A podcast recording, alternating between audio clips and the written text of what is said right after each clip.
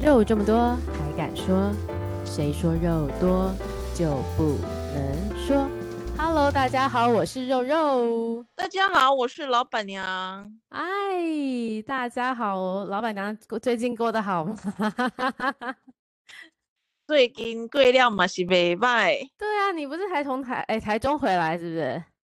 对，刚刚回来，我去进行了那个米其林之旅。对，米其林之旅，你差吃的差不多了吧？差不多了，差不多，大家都吃过了。真的，真的，人生就是要这样子，财富自由。没错，你就是米其林的财富自由的表哥。我们是，但是我们今天有个更厉害的，对不对？对，今天我觉得我们真的非常的幸运，能够邀请到我们有个特别来宾。嗯。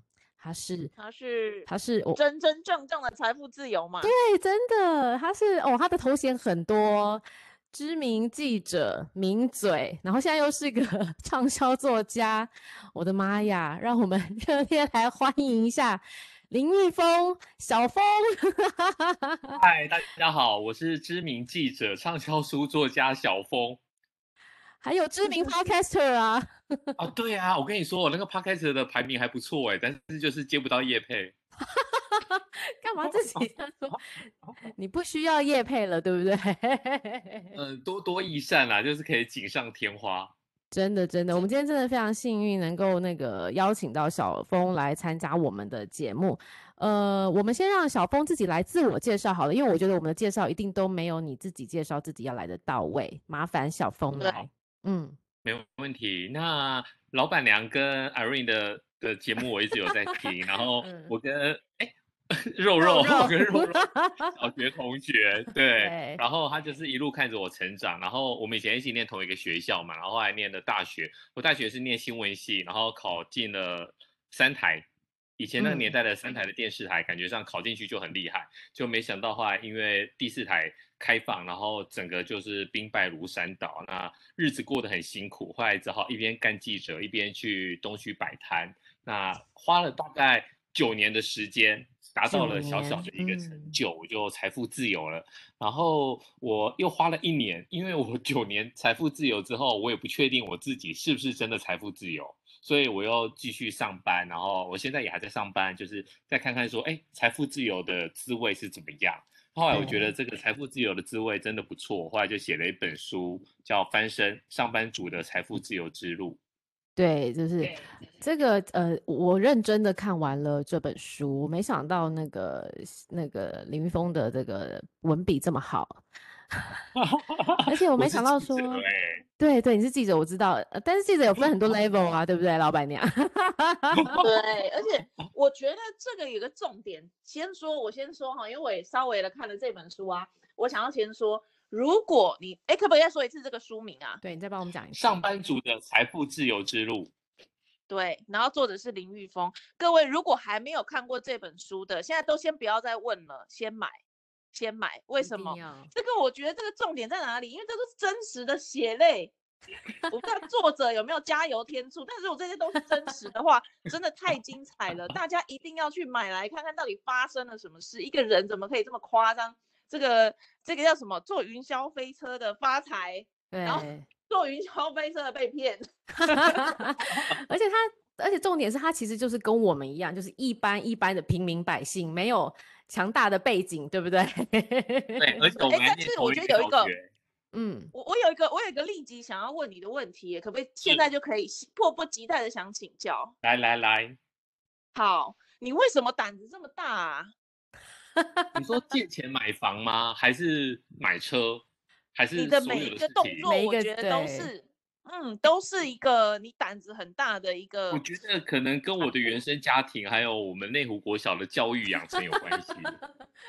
嗯，对，因为我们的原生家庭生活会比较辛苦，所以呢，其实你也没有其他的选择，你就是只能往前跑。然后我们在小学的时候，我觉得我们班真的很厉害，我们班每个人都好，很出团，就是每个人的发展都很好。然后我们在资源不够的情况之下，我觉得你要翻身唯一的方法就是往前。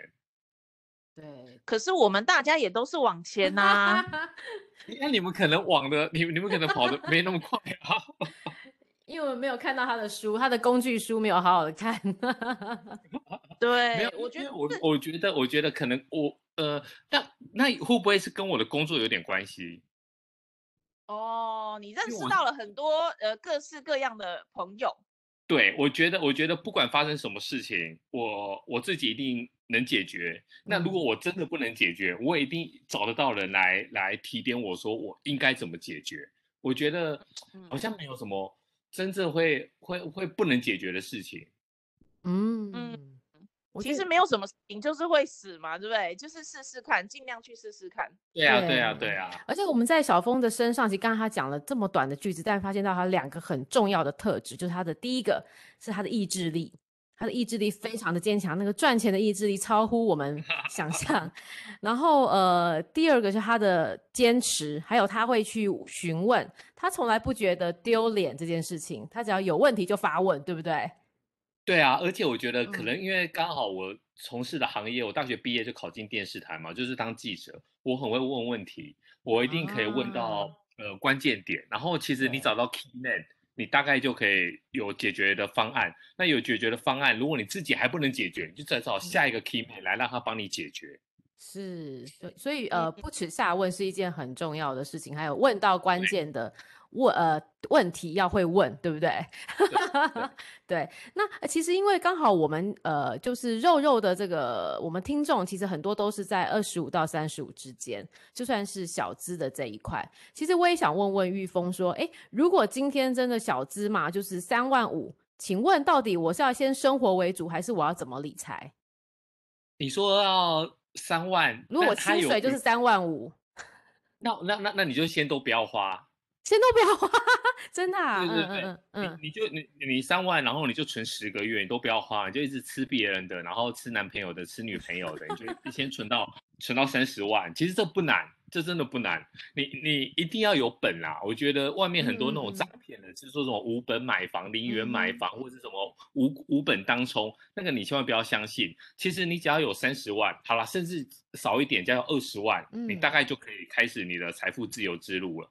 哦，所以其实只要二十三十，因为呃听起来不是个很难达成的数字，我们就有机会往这条路的方向走了。对，对，省下一趟出国旅游的钱，好像就可以了，对不对？对啊，对啊，如果不行就，而且而且现在你也不能出国啦。对，你就对，你就你就把这钱省下来，然后省下来之后呢，其实我在书里面有提到两个事情，嗯、就是呃，我我的左手是买房，我的右手是买股票。那、嗯、你现在很多人都在都在都在争论说，到底买房好还是买股票好？但其实我觉得，如果你钱不多的话，那你就没有什么好争论的，你就先买股票。哦，对，如果如果你还没有那个那个那个那个抉择的困难点的话，比如说现在要买房子，你你至少要个一两百万嘛。那如果你还没有到一两百万，你就先买股票，买一些指数型的 ETF，嗯，然后买美股也可以，买台股也可以。比如说美股就买 SPY，它是追踪 S&P 五百指数的，台股就买零零五零，或是你再穷一点点的话，你就买小的零零五零，就是那个零零六二零八，它就比较便宜，嗯，它就没有那么。因为现在零零五零一张要十几块嘛，大概十三块左右。那你可以买小一点的，你你就买零零六二零八。只要你进到市场，嗯、你就是投资理财的一份子。你进到了市场，哦就是、你，你一定要做这个动作，你就会有机会。你一定要先进来跟大家一起玩。如果你一直在外面站着，其实你站着，你永远感受不到，不管股票涨还是跌，嗯、你你只要有一点参与度的话，你就可以，你就可以呃。呃，投资理财不能用学的，你最好就是要参与，要做。对，你有参与之后，你就会知道。然后它的每一次上下起起起伏的波动，都是你一个学习的养分。不然你看太太久，你一点感觉都没有。哎，这个确实。哎，可是那个学费是不是要交很多啊？如果一开始都不懂的话。哎，可是这这是我一个很好的一个理论呢，就是你一开始赔总比我现在赔好。那个这么大的本来赔好是不是？对啊，对啊，对啊，对啊，因为因为你你用你用那个 percentage，就是你用你的乘数来讲，嗯、比如说你遇到了去年的二零二零年的三月那个时候的大崩盘，其实那个时候大崩盘大概你不管是谁，你就是死。嗯哼，因为那个时候的状况是你卖也卖不掉。对，所以所以所以你你在市场的部位，如果你那时候是小资主，然后你进来了，是一个很好的学习。然后你跟别人讲，我死定了，我死定了，我命给你，我赔掉了八成，结果你只丢十万块台币，你只赔了八万块。你说我们这种就是几百万部位的，我们的八成可能可能会要了我们的命。但其实，呃，绝对数字来讲，当然是有不一样。但是以程度来讲，我相信以一个二十五岁或者三十岁的一个小资族，他的八成那八万块对他来讲可能也很痛。这个对他来说就是一个很好的一个学习的方式，所以就是先进入市场，先学习那个手感，对不对？对，你先进来，然后你就稍微调整一下，然后你可以看一下大盘的盘感，然后你也可以做一个就是你自己呃该怎么投资理财哦，你买买入，然后你持有，你一些心境上的变化，其实这对一般来讲小资族或是投资小白都非常的重要。哎，我还有一个，那我要追问一个，我很多现在。公司年轻的朋友啊，嗯，他们都会一直跟我说，老板娘，我想要去操作杠杆，这样比较快。啊、谁谁不用杠杆呢？所以你也是支持大家去使用杠杆的。呃，就是就是我们现在有赚，呃，我们实实际上我们就讲坦白的，我们现在赚起来了，我们的杠杆就会开小一点。嗯哼，因为我们的本大了，我们的本大了。嗯、那你在你在你在还没有还没有那么大本的时候，谁？谁投资理财不挥雷呢？你一定要有杠杆，你才有办法来来把它的呃怎么讲，你的部位把它调整到大一点。比如说巴菲特好了，大家都认为说巴菲特是股神嘛，对不对？对。巴菲特都很稳健嘛，其实他也是开杠杆的专家啊。嗯。他自己的那个 Berkshire 那那间公司，其实他是拿保险公司的浮存金，其实那也是另类的开杠杆，他拿别人的钱。但那些都是有成本的，所以我一开始要快速获利的时候，我的杠杆的开法其实可能跟一般的年轻人比较不一样，因为我第一步我是选择买房，嗯，那我买房之后呢，我房子增长，我可以一次从我房子里面拉个几百万、三五百万出来，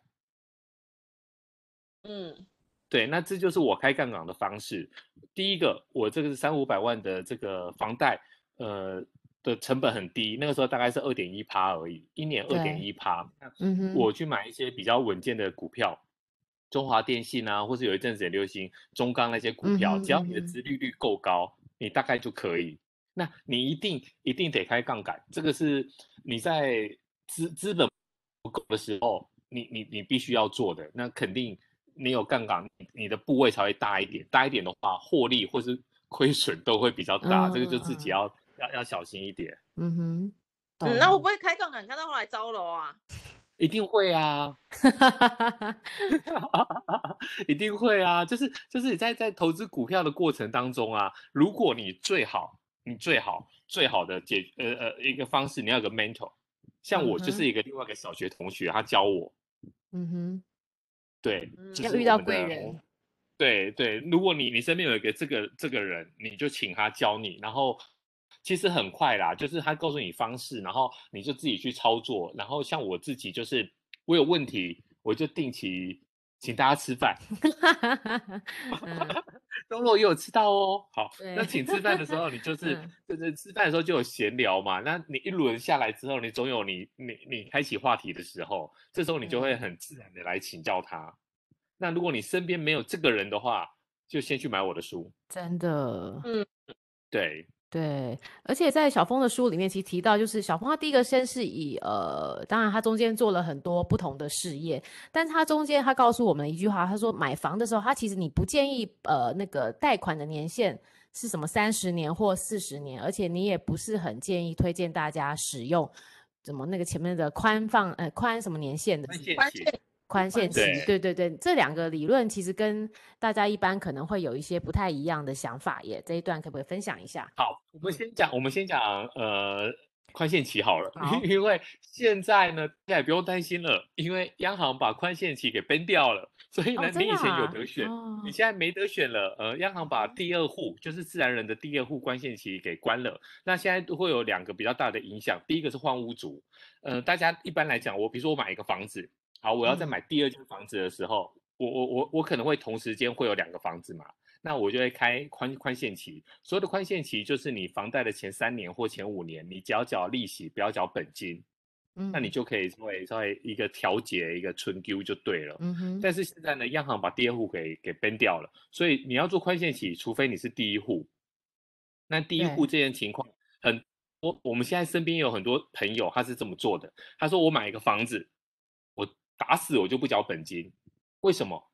因为第一个，我认为房子会上涨，然后呢，这些钱会通货膨胀之后，钱会贬值。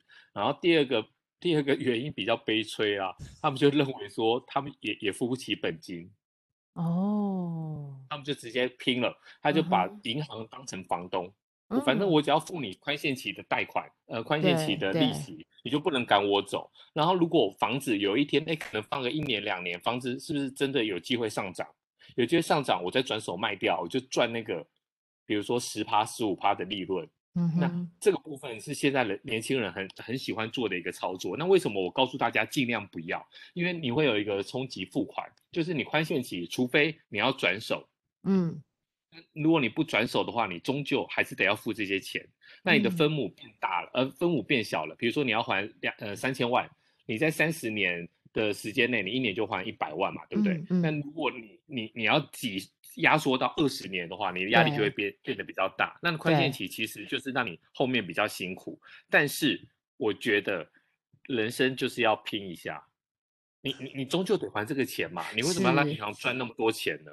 你你你的让银行赚那么多利息，除非除非你有你的资金有更好的去处，比如说你去。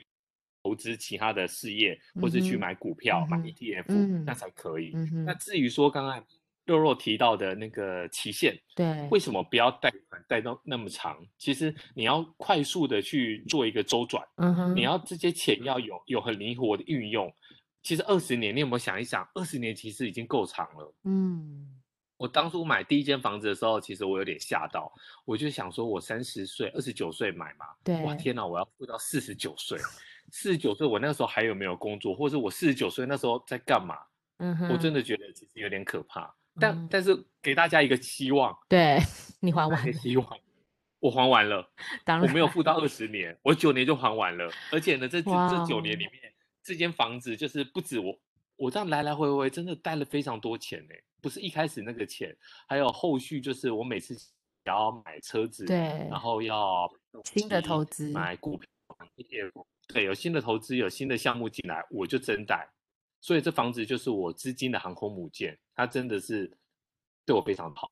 哇塞！所以其实我真的觉得你的那个意志力跟赚钱的欲望之强啊。对啊，其实其实有时候也会卡住啊，我里面就有把那个劳力士手表拿去当铺当啊，呃、对卡住找东。西啊，身边总是有一些值钱的东西嘛，真的不行就、嗯、就就，就去当铺啊。对，就是、嗯、对，我就发现小峰他其实，在书上其实很明确的也告诉我们，因为你一路没想到你有那个摆地摊的那一段，那一段我觉得也很有趣，然后一直就到对，接下来你还投资了那个进口车等等的，但是你在这些投资的呃事业中，我发现你领悟到了一点，就是你还是需要有自己会产生的被动收入。就像呃徐旭东讲的，为什么他会开电信业？就是睡觉的时候都可以再帮他赚钱。我觉得你的概念跟他是不是很像？对啊，虽然他的那个事业做比较大，嗯、但是 我觉得我我这样讲可能比较拖大啦。就是我把一个上班族，嗯、一个四十岁上班族可以做到的，我觉得我已经发挥到极致了。确实，觉得就是你个人来讲啊，你没有开公司，然后你没有你没有去像他这样子做一个集团。我觉得以一个上班族来讲，我觉得在四十岁，我应该已经做到很很很很拼了，已经很极限很厉害了。我觉得你跟老板娘都有得拼哎、欸。老板娘的背景是什么？老板娘背景。欸我也有，我对啦，也是啊，也是啦，嗯，就是，但是我有开公司啊，所以不太一样，嗯。那你比较厉害啊，我就我我最大的公司就是路边摊，我有两摊，连锁的，连锁连锁路边摊，连锁路边摊，对。不过，哎、欸，我发现哦，就是一个哎，蛮、欸、蛮有趣的巧合，就是我赚的第一桶金也是摆路边摊出来的。那、啊、你在哪里摆？聊起来了，对啊，我先在那个年货大街，我先在台中的一中商圈摆，哦，然后摆的时候发现蛮好赚的，真的，真的很好赚哦，好奇怪哦，然后。就很惊讶，然后惊讶之余呢，有一年那个年货大街刚好有朋友说有一摊的摊位临时那个摊主不能租了，然后可是一个档期两周好像要十万还二十万，二十万吧，嗯，然后我就硬着头皮把它租下来，嗯、然后我记得好像就赚了六十万。对啊，那个人潮就是就是钱潮啊，对，对，我觉得好像大家都有一个这种。真的是，我觉得刚刚那个肉肉讲了一个很重要的事情，就是你想要赚钱，你就首先要真的很想要钱，嗯，你就会想出很多办法，欲望对不对？那个欲望，就像你要追一个女朋友、男朋友一样。对，然后我我觉得这个重点是，呃，玉峰有一个很厉害的地方，除了说赚钱的这个欲望跟动力足够强之外。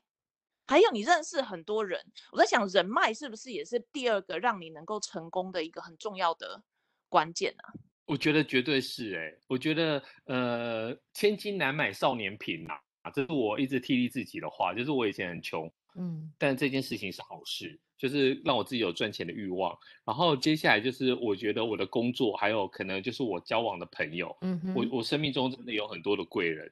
那很多时候过不了关的时候，你就你就赖着他们，就是好像事情就没有那么难了。那如果没有这些贵人的话，我觉得可能可能搞不好你你有在在某一处卡住，那就很可惜。嗯，所以所以是不是要一直常常保持与人为善，还是你会说，哎，没有这个东这个人有点浪费我时间，我就不要管他？你是属于哪一派？我我是一个我是一个很很很很敢开口的人。比如说我今天有一件事情，我要麻烦肉肉，我就会直接跟他讲。嗯，那我我给他的一个回应就是说，你今天如果你理我，你以后你出事我也会理你。对，他是有义气的，真的。对我我我会我，而且我能做到的事情都是呃比较特殊，然后就是我会做到很 over 就对了。对他，是他是很尽心尽力的一个人格特质，就是他跟你交往的话，他就会很。很实在，然后你就感觉他是真心的，不是那种来应付你的。对，因为现在社会上的那种骗子太多了。对对对对对。可是我还有另外再再 再一个问题哦，真的好多问题哦。所以如果像是这种情况啊，然后因为呃大家也知道，可能你在呃赚钱这一方面很有一套嘛，那。第一个问题就是，如果想跟你学，当然就是一定要跟你买书。可是如果想跟你借钱呢？借钱这件事情，我是专业的，我真的非常的专业，我可以一瞬间借到很多的钱。然后呢，如果你要跟我借钱的话，我也很乐意。虽然我有很多很多呃悲惨的经验，但是但是我我我我不让爱传下去，充满着事就跟大家借钱。所以我真现在有。我在审都在手，就是别人骗了我的钱，然后呢，我最后就是没办法去去去走法律的程序，然后拿到了一张纸，就当债权凭证，但是我也没有去强制执行他们这样子。哦，就你总是遇到江湖，嗯、呃，在江湖飘哪能不挨刀？你总会遇到这些事情嘛。但是我觉得这个都算划，这个都很划算呐。就是说，比如说肉肉今天跟我借钱，嗯，好，来肉肉，你要借多少？嗯，一百万好了。好，我待会送过去给你。嗯，他就会这样子，对。对，这这对我来讲，我觉得不难，因为因为我知道肉肉自己有个房子。他了解我的背景。嗯，可是可是，那你会不会担心说他跟你借了，然后就不还你，然后就就人人间蒸发或消失这样？你应该也遇到很多啊。很多啊，就很多啊。可是我觉得这个你不能因为。我自己是觉得啦，就是如果我当下我当下评论，我觉得说我该借，我还是会借。那如果真的不行，我们就尽量去追债。那哎，我报告老板娘，我为了这个我还去考了那个金融研训院呢。我我我，哎，我还是有金融证照的。他去金融研训中心，金融研训中心专门在考这种金融相关证照的课程啊、训练啊。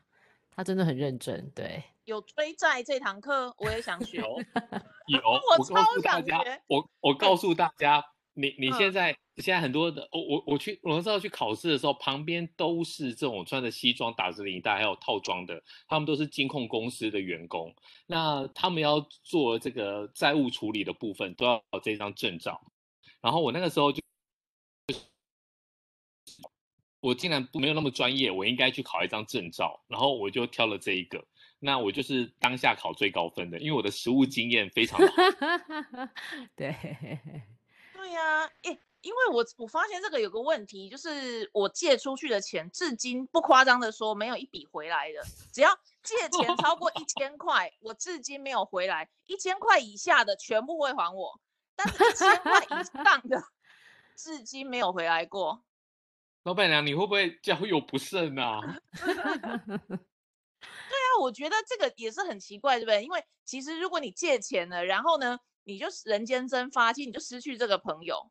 对对对，你可能跟我借了，比如说呃十万块，那十万块我可能搞不好想一想会算了，但是你就蒸发了，我就没办法再继续跟你当朋友了。真的很多这一种哎、欸，我觉得，我觉得如果我们当下啦，就是现在在听的朋友也一定也有。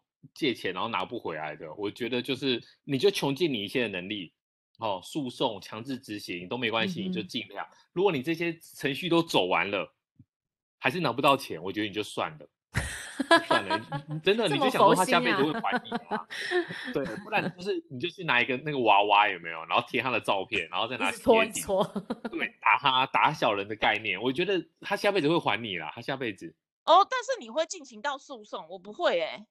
我会耶，因为因为我这是一个很很完整的 SOP 啊，但是诉讼也没有用，我拿到了债权凭证，我也拿不到钱，但是我就觉得说，我就是尽量做这样子。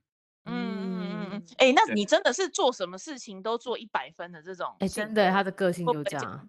对，就是就是尽量啊，总总是会有机会这样子。嗯哼，所以成功真的不是偶然哈，真的不是 偶然。对，真的。需要呃很强大的意志力跟这个行动力，我觉得行动力也是超重要的。因为我自己觉得，就是讲摆摊这件事，其实很累，嗯，很累。我觉得很好玩，可是非常累，嗯。然后你要有，而且要行动力，愿意每天去做这么累的事情，那个就是每天每天都必须要做。对对，而且大家可能不知道，其实摆摊的心理压力非常的大。对。嗯，你大概像我是摆晚上的路边摊嘛，我大概三四点左右我就开始焦虑，今天天气好不好，会不会下？哦、对，然后再来是，我那时候一开始的时候啊，其实我我就是看哪边有空位，我就是去抢咖这样子。嗯、所以呢，我那时候也会焦虑，说我今天到底我出摊之后，我有没有位置？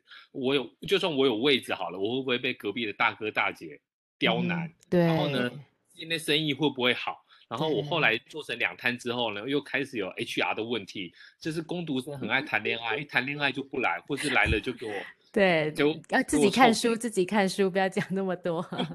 对，就是对，就是事情压力真的很大啊。除、嗯、除非你真的很缺钱，像我那时候真的就是为了还债。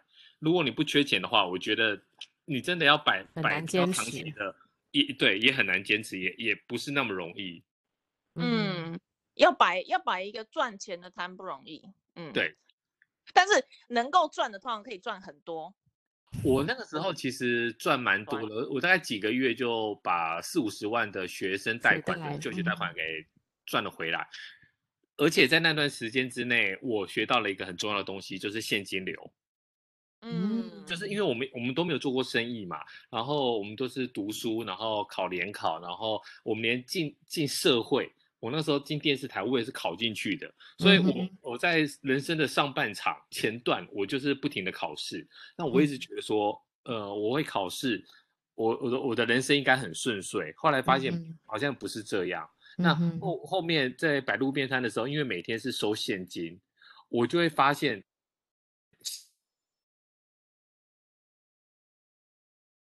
哎，玉凤不见了，你中间是哎。对，刚好你你说你你刚才收现金之后再来一次，对，好，我那时候摆路边摊，我就有发现说，就是有一个很重要的事情，就是现金流，因为我摆路边摊，我是每天都有现金的收入，有现金的收入就是活水，就是可以让你的其他的事情，你开始有余力去过比较好的生活，或者是开始有余力去学习投资理财。所以如果没有现金，其实多少不管啦，就是你一定要有一个现金流的流入。那你可以从小小的开始，那只要有现金流，我觉得你的人生就会不一样。嗯，对，其实对，没错，没错，就是在里面这个书里面，其实讲了很多的呃呃小玉峰的经历，还有他在里面呃集结的每一个小节的一些心得跟大家分享。但是我觉得最让我呃在在我这边，我这边看到比较让我觉得很 touch 的一句话，就是他说：“原来我们都很习惯不自由这件事情。其实财富自由照理说应该是个很开心，但其实我们现在过的都是不自由。”我想说，玉峰是不是有什么感触，或是你观察到了什么？你竟然会写出这么让人家反，就是很深刻的一句话。你看，你小学的时候都没好好的观察我。就是啊，因为我们以前就是读书考试嘛，然后我后来在电视台，嗯、电视台我简单跟大家说明，电视台就是每天被骂。好几次的概念，就是我们八点要进公司，然后八点半开会，你要告诉长官你要做什么，你就要被骂一次。然后呢，等到你出去跑新闻，你十一点回来，你不一定跑得到那条新闻，或是那条新闻跟想象中的不一样，没那么精彩，你也要被骂一次。然后十二点新闻播完，你要再被骂一次。然后一点你要提报晚间新闻是什么，但是哪有每天都有那么多独家？所以呢，你一点要被再被骂一次。四点采访完再被骂一次。一八零零 晚上六点。新闻播出再被骂一次，八点你要下班前你要再被骂一次，有什么工种比记者一天要被骂这么多次？真的耶，你们真的拿遮羞费？而且我跟你说，真的薪水有大概九成都是去看心理医生，而且那些骂，像肉肉在高大高大上的公司，你一定没有，你一定想不出来我们是被用什么言语来骂。嗯哼，字眼应该很难听吧？哈，字眼非常的难听，而且就是一个很情绪性的。的的的用词就对了，嗯、可是大家。像我自己在电视台就做了十几二十年，嗯、那那那那我我我我我我我就觉得这感觉就是很痛苦，但是你好像又离不开，你离你你你你不敢出来尝试，你离开之后，那你要。去哪里呢？大家跳槽就是从这家报社去下一家报社，或是从这家电视台到下一家电视台，另外一个人骂你就对了，对，然后呢，慢慢的慢慢的，哎。你变成主管了，换你骂别人，就是这样。嗯、我觉得，我觉得大家都很习惯这种好像有点监禁，然后有一种有点控制性的一个生活。比如说，印象最深的就是后来不是发生疫情嘛，然后大家 work from home，其实很多人就慌了，他根本不知道自己要怎么调配他的生活，嗯、然后他也无法就是稳定的产出。呃，比如说稿子，或是呃他的影片，或是他的作品，嗯、因为他没有在公司，他没有在这个，在这个那个环境下，对不对？他就被制约了，他就被制约了，他就没办法了，他一下子放风之后就就没办法了。所以，我为什么要出这本书？其实我在很辛苦的过程当中，我找不到未来的方向。我一开始花了很多的钱去买那个房子。然后这些房子，我花了很多的心力去工作来供养这个房子，但是我其实不太知道说我这样做是对还是不对。我知道就是还完房贷之后，我才发现说哦，原来不败。所以我我希望写这本书让大家知道说，如果你看了书，你就会知道说你走到财富自由的哪一个阶段。你不要在你可能下个月就财富自由了，然后你就放弃，然后这就很可惜。然后就是另外一个心态，就是刚才。肉肉讲的，我们都习惯不自由。如果你是一个上班族，嗯嗯、这一定就是你的罩门，因为你没有办法自己去找肉吃。嗯哼，你你你上班，你你有工有来上班，你五五号或是十号你就有薪水进来。嗯，但是你的人生不会一直有班可以上，你的人生不会一直这么的顺遂，嗯、你的人生一定会在某一个点，吧、嗯、出事。但但是你要等到那个点再来做准备吗？千万不要，你一定要在那个点发生之前先做好准备，不然不只是你，可能你的家人也会跟你一起受苦。这是这是我我比较 深沉，然后比较、嗯、对比较辛苦的一个感受。对，我觉得那个玉峰的书会让我觉得很 touch 的原因，就算我跟他已经这么熟识，从小学到现在，但他让我看完觉得，哎，还是很多新的想法跟感觉。其实很重要的一点就是，玉峰在书里面讲述的都是你我的日常跟心态，就是他不是一个很不同背景，或是有家里支持，他就是跟你我一样，都是这样子呃辛苦啊，一般的。呃，一般的上班族，但是他也说出我们一些不敢做的事情，比如说，我们就很容易被这些工作给制约住，被我们自己的心态给制约住。就算我们在忍辱负重嘛，就反正我们就是还是呃，为了那个五号跟二十五号的薪水，我们就还是这样子一天复一天，一日复一日。但殊不知，其实我们可以做一些改变。嗯，只是说，如果说这个要做这件事情，刚说嘛，要有第一个小小的一桶金。对，然后这个小小的一桶金之后，书上其实有一个非常精辟的想法，就是说你突然有这笔钱之后呢，到底要买房子、买股票还，或者是你已经有房子还房贷，还是买股票？我觉得这个可不可以偷偷透露一下 我们书里面的这个？对。呃，其其实我最近有一个，我在看一个房子，对，我又去看了一个房子。好，那我我想跟大家分享的一件事情就是说，如果我们今天买一个房子，你要拿一个头期款出来，那比如说我今天我最近看了一个房子，它在师大附中附近。好，我们先假设它两千万好了，你要拿四百万两成的头期款嘛，拿四百万出来。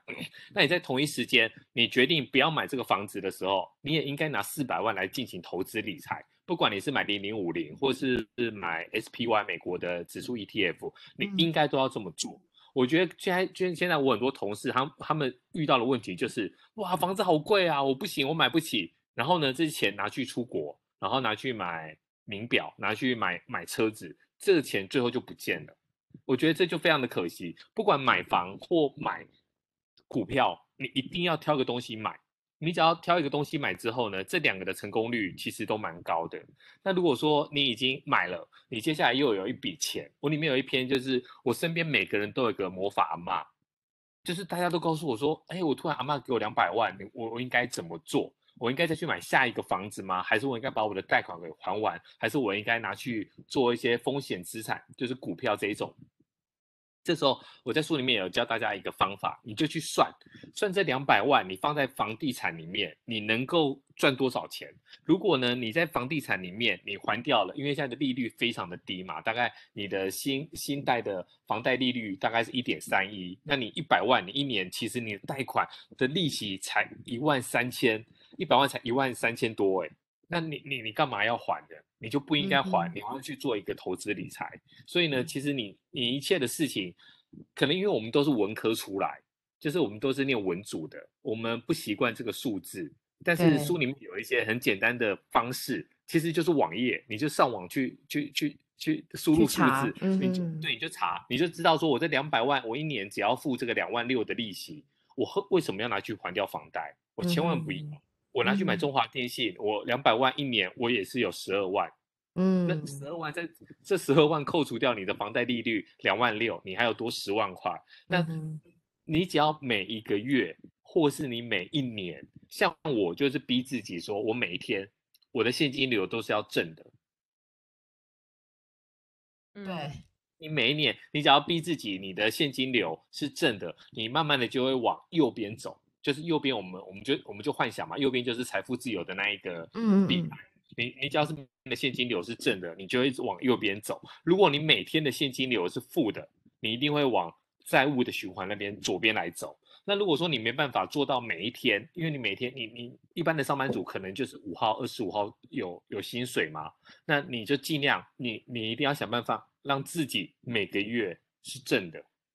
如果你没有办法每个月是正的现金流，那你也要你也要想尽办法用记账的方式，或是用一些财务的呃利财务的技巧，让你每年的现金流是正的。嗯、只要你现金流是正的，你一定就是往财富自由那那块去走。就算你没有特别，你也会慢慢慢慢你就说，哎呦，怎么我就到了？